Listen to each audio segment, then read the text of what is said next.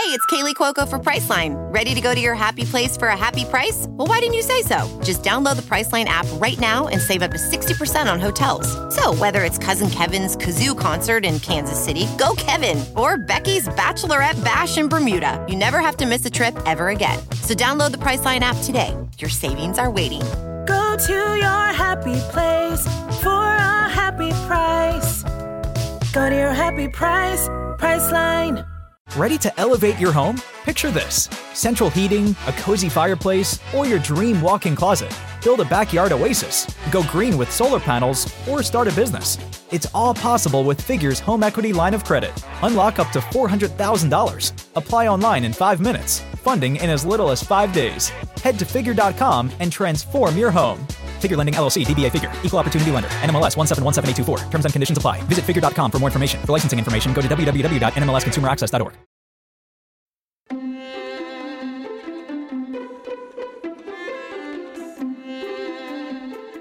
From the Jill Schwartz Memorial Library here in sultry Savannah, Georgia, this is Obscure, Season 4, An American Tragedy. I am your host, your friend, your ear lover, your literary mansplainer in chief, and Georgianologist Michael Ian Black, International Man of Misery, returned from Tur. Finally home from Tur.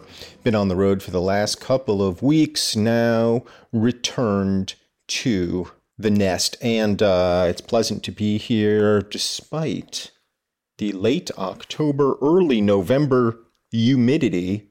Savannah has yet to fully cool off. The temperature has dropped, but you walk outside, you walk back in, you're sweating, kid. You're sweating. An enormous amount of maladies and infirmities plaguing me these days. And really, when I say that, I am wildly exaggerating. The main problem is I am racked with insomnia and have been for some time now. It has to do, I think, with the constant travel, the changing of time zones, the uh, adrenaline rush of doing shows, and then your body gets out of whack. And now I'm here and I've been home for two days. Both of those evenings, I have been unable to sleep. It has been horrendous.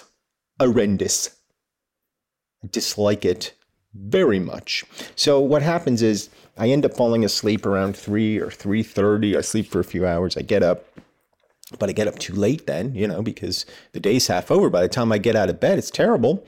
And then, along with the insomnia, is uh, if you recall when I was in Rome, and maybe you don't recall, but I lost my appetite, and that is that also has recurred.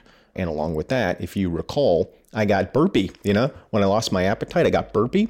Well, I've been burpy lately too, so if you hear me belching and wheezing and moaning and coughing and gasping, you'll understand why. I am a human wreck. I am a shell of a human being. All of that being said, I'm in a fairly good mood and happy to be engaged with you again on this All Hallows Eve. I am recording on Halloween, and uh, when we were living in Connecticut, uh, we never got any trick or treaters, but here in Savannah, we get some. Not a lot, but some. This isn't a, a prime trick or treating boulevard, the street on which I live, but we do get the occasional trick or treater. And I just returned from the supermarket that I walked to. We can walk to the supermarket here, which I like a lot. Picked up a couple bags of Twix. Despite the fact that Martha said get one bag of candy, I got two because I panicked as soon as I picked up the first one because it felt a little light. And I like to be generous with the candy. When the kids come by, I don't want to hand them just one Twix. I want to give them three or four. You know, I want to give them handfuls. I want them to feel like, oh, look at that Jew on Gaston Street. Generous. Belying the stereotype. You know? My Judaism very much on my mind these days, as Israel and Hamas are doing everything in their power to exterminate each other. It has been a rough couple of weeks. From the macro to the micro, macro being the war in the Middle East, and let's not forget the land war in Europe, both terrific wars, and of course the war in Yemen, another fabulous conflagration. That's the macro. The micro, again, is that I'm home and infirm. Also, in some physical distress, perhaps, The thin, fat body of Hester, also known as Esta. Last episode, if you recall, Clyde found his sister's residence. He espied his mother on some shabby street, followed her, observed her, and then when her mother left the boarding house, knocked on the door, and there she was. And as predicted, Hester, also known as Esta, is knocked up. She is with child. She is living in penury, and her husband, James Franco, or the man she was intending to marry, James Franco, is nowhere to be seen. So that's where we left it off last time, and I suspect uh, it's a good as good a place as any to pick it up. In fact, I'm going to go a step further, and I'm going to say it's the best possible place to pick up our tale. So let us resume chapter 13 in American Tragedy.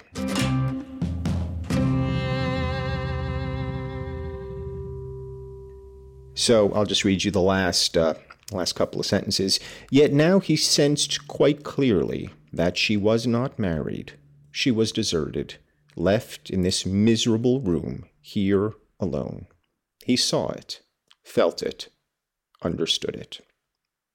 And he thought at once that this was typical of all that seemed to occur in his family. Here he was, just getting a start, trying to be somebody and get along in the world and have a good time. And here was Esta, after her first venture in the direction of doing something for herself, coming to such a finish as this. It made him a little sick and resentful.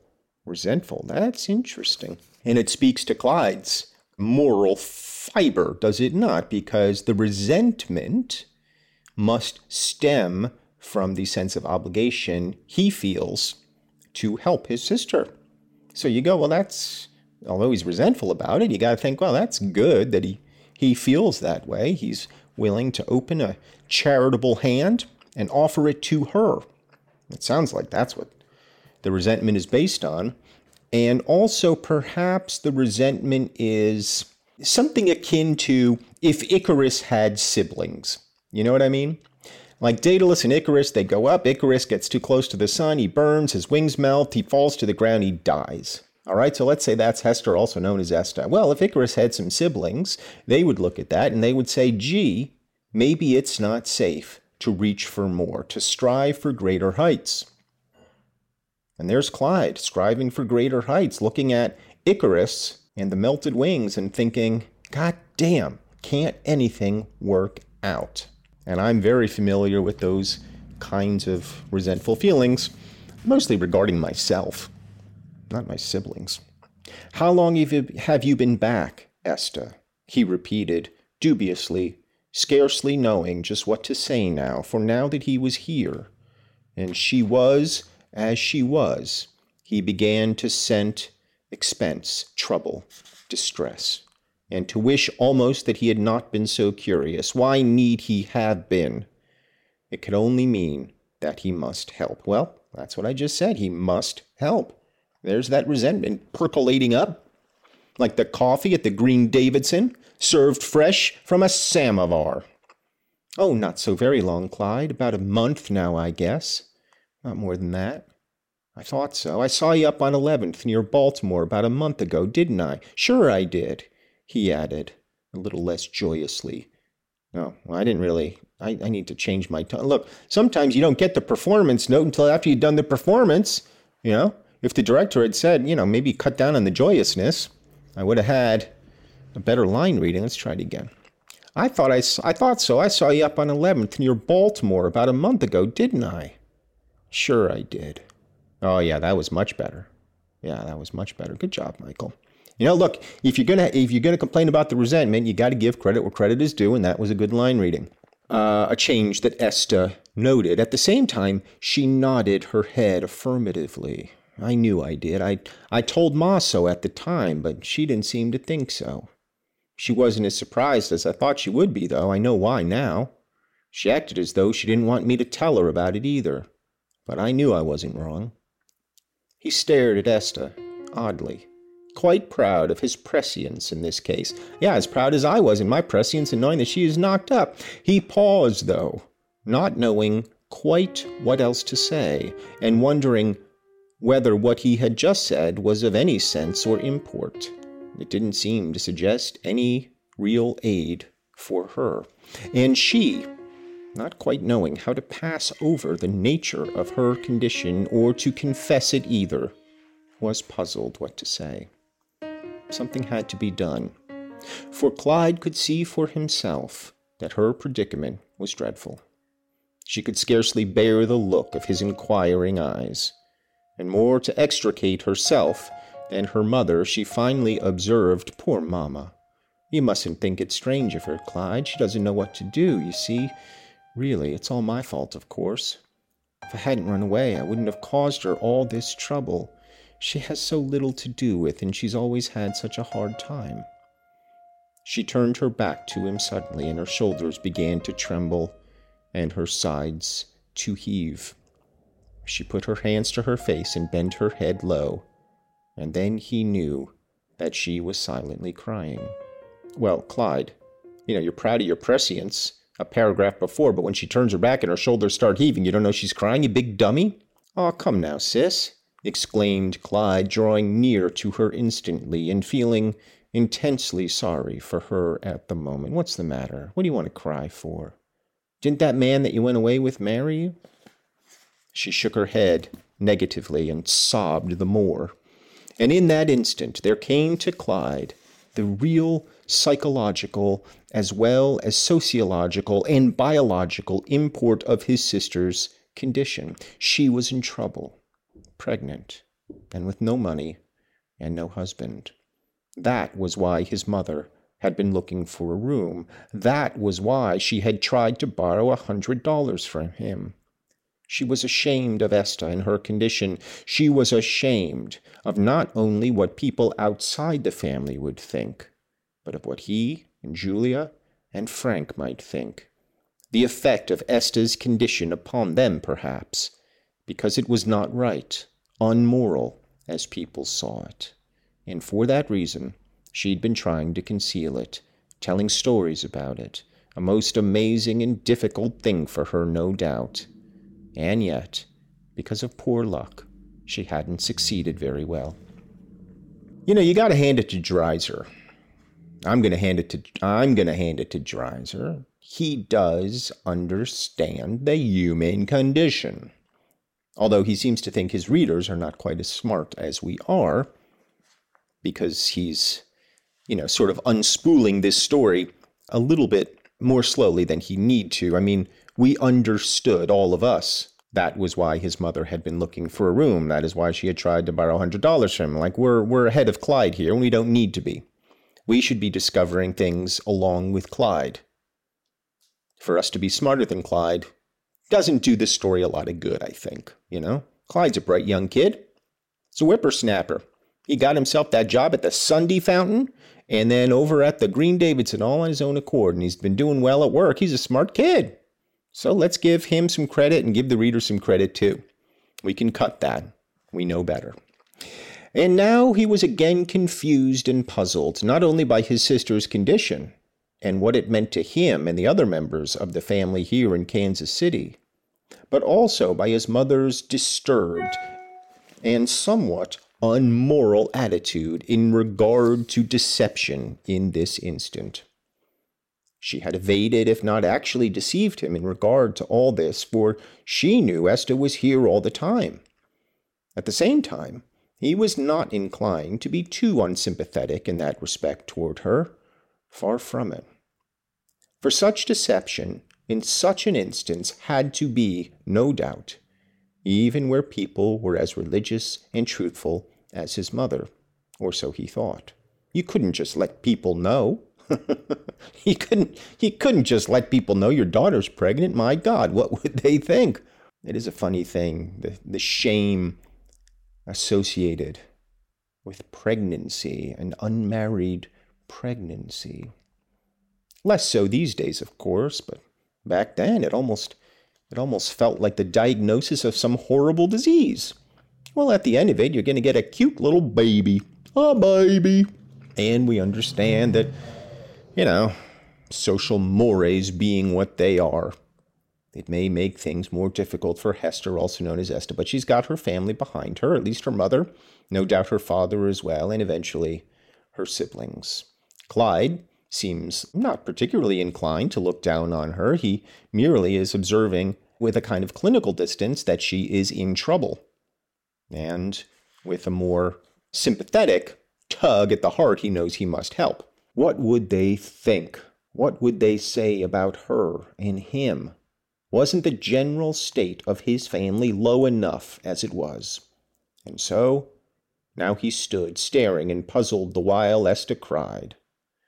And she, realizing that he was puzzled and ashamed because of her, cried the more. That's a weird way to write that. And she, realizing, it should be, so there's no comma there. It seems like there, should, there needs to be a comma. And she, comma, realizing that he was puzzled and ashamed, comma, because of her, comma, cried the more. Although I might write it as, and she cried the more, realizing that he was puzzled and ashamed because of her. I think that's a better way to say it. Okay, I'm going to rewrite that. All right, just scratching this out and scratching it back in. Very good. All right, let's take a little break as I rewrite classic works of literature and edit them out loud. Back in a moment on Obscure.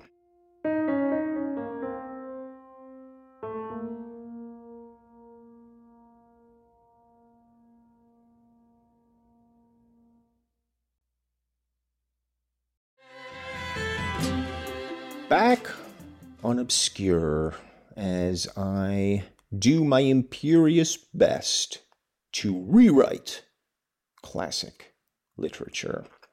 I'm rather like the emperor in the movie uh, Amadeus, who confronts Mozart after his performance. Mozart says, Emperor, what did you think? The emperor thinks about it for a moment and says it was it's very good, but I think there were too many notes. And Tom Hulce says, Amadeus says, too many notes, because it is a stupid thing to say. Gee, oh, getting back into the book here. Gee, that is tough, said Clyde, troubled, and yet fairly sympathetic after a time. You wouldn't have run away with him unless you cared for him, though, would you? He was thinking of himself and Hortense Briggs. I'm sorry for yes, sure I am, but it won't do you any good to cry about it now, will it?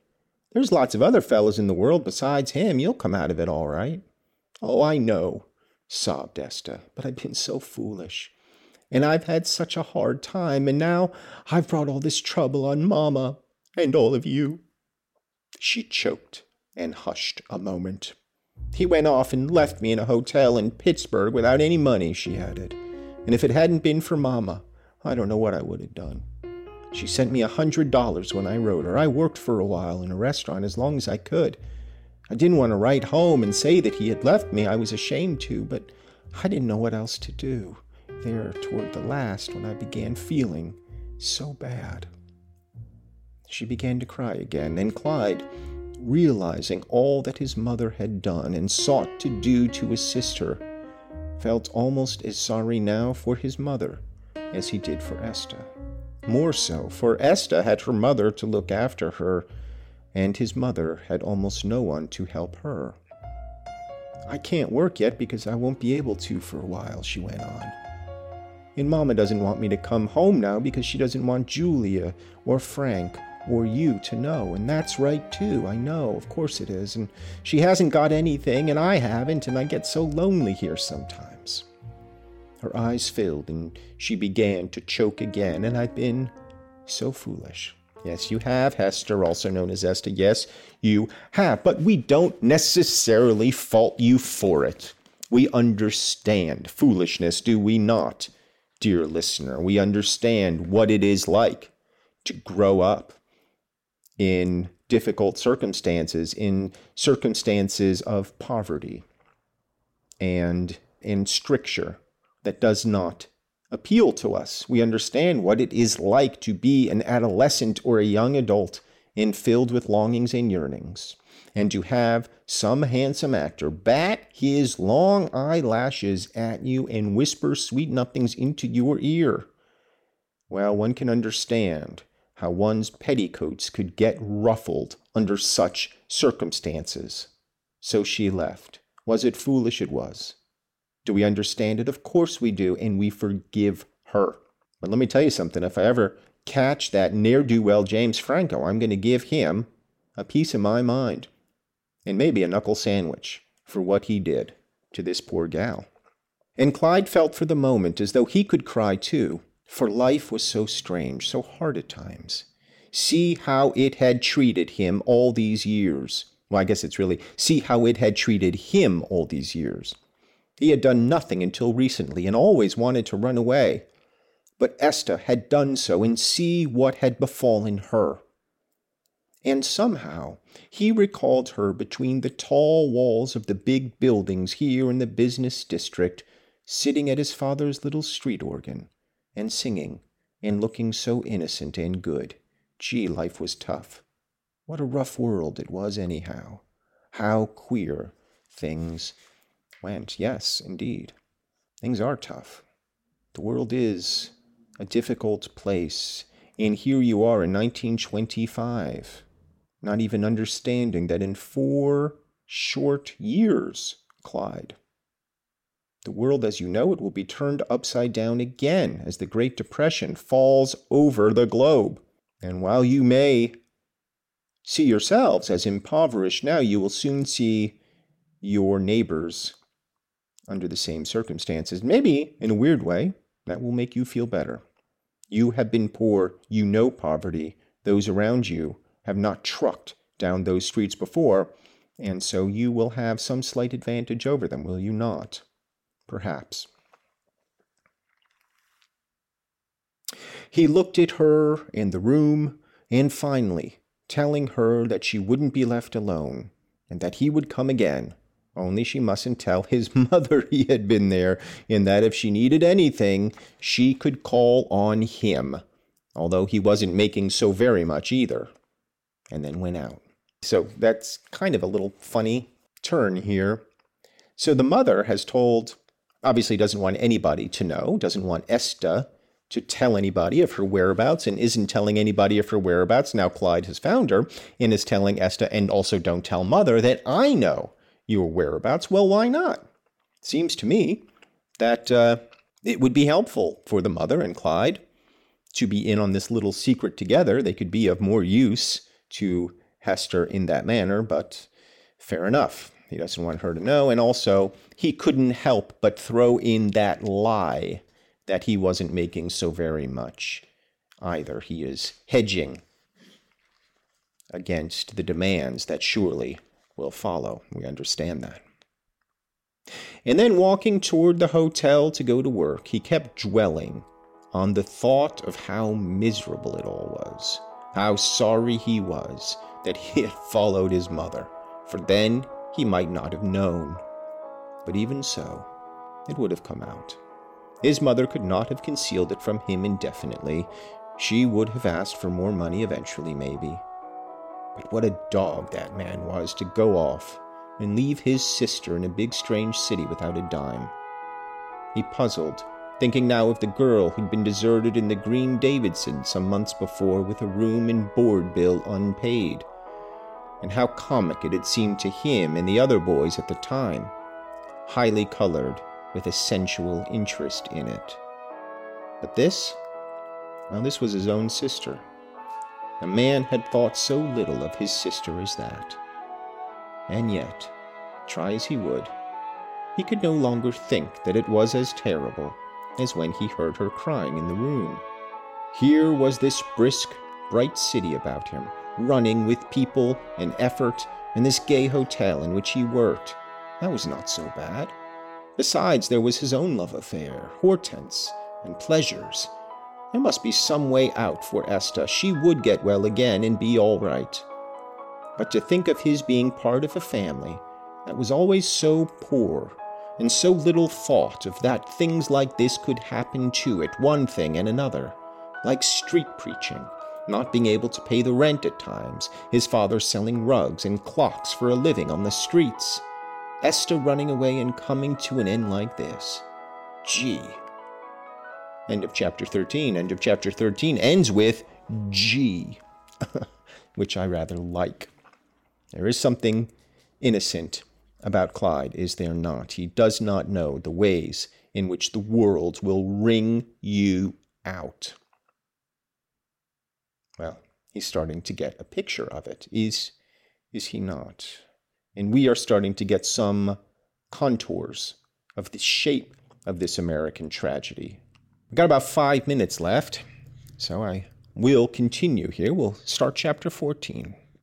The result of all of this on Clyde was to cause him to think more specifically on the problem of the sexes than he had ever had than he ever had before, and by no means in an orthodox way. For a while he condemned his sister's lover for thus ruthlessly deserting her.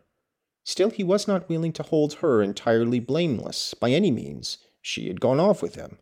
As he now learned from her, he had been in the city for a week the year before she ran away with him, and it was then that he had introduced himself to her. Wait, what? She had gone off with him, and as he now learned from her, he'd been in the city for a week the year before she ran away with him, and it was then that he had introduced himself to her. Oh, so he knew her the year before. The following year, when he returned for two weeks, it was she who looked him up, or so Clyde suspected at any rate. And in view of his own interest in and mood regarding Hortense Briggs, it was not for him to say that there was anything wrong with the sex relation in itself. Okay, fair enough. So, what's unorthodox to the ear of somebody in 1925 might not be as unorthodox to us. He is uttering a fairly progressive stance here. He's saying, in essence, Hortense had her own agency. Hortense chose to seek out James Franco. Hortense and he chose to run away. And surely she acquiesced to the sexual relation which resulted in her condition. As for Hortense, he sees no problem with the act, the sexual act itself, merely in the circumstances under which that act might take place. So he's no hypocrite, really. I mean, he's been with a hooker. Now he's pursuing Hortense. He sees the trouble that these relations can cause, and in puzzling through it, determines that there is nothing immoral in sexual congress, merely in the way we treat each other, and I agree.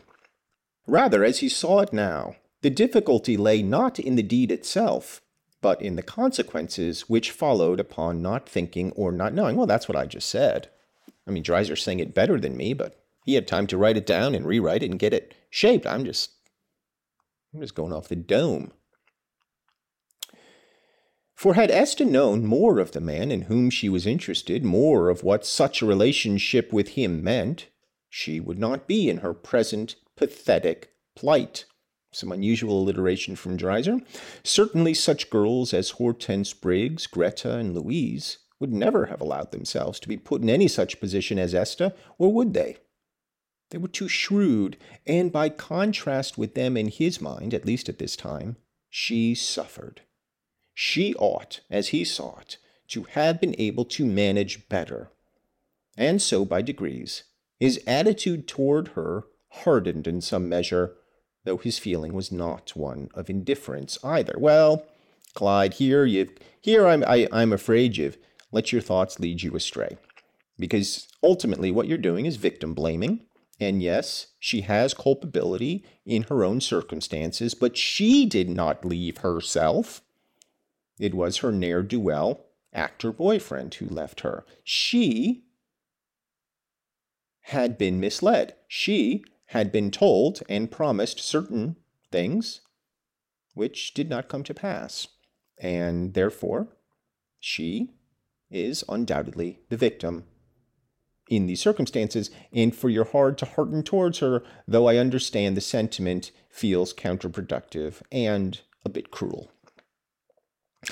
But the one influence that was affecting and troubling and changing him now was his infatuation for Hortense Briggs, than which no more agitating influence could have come to a youth of his years and temperament.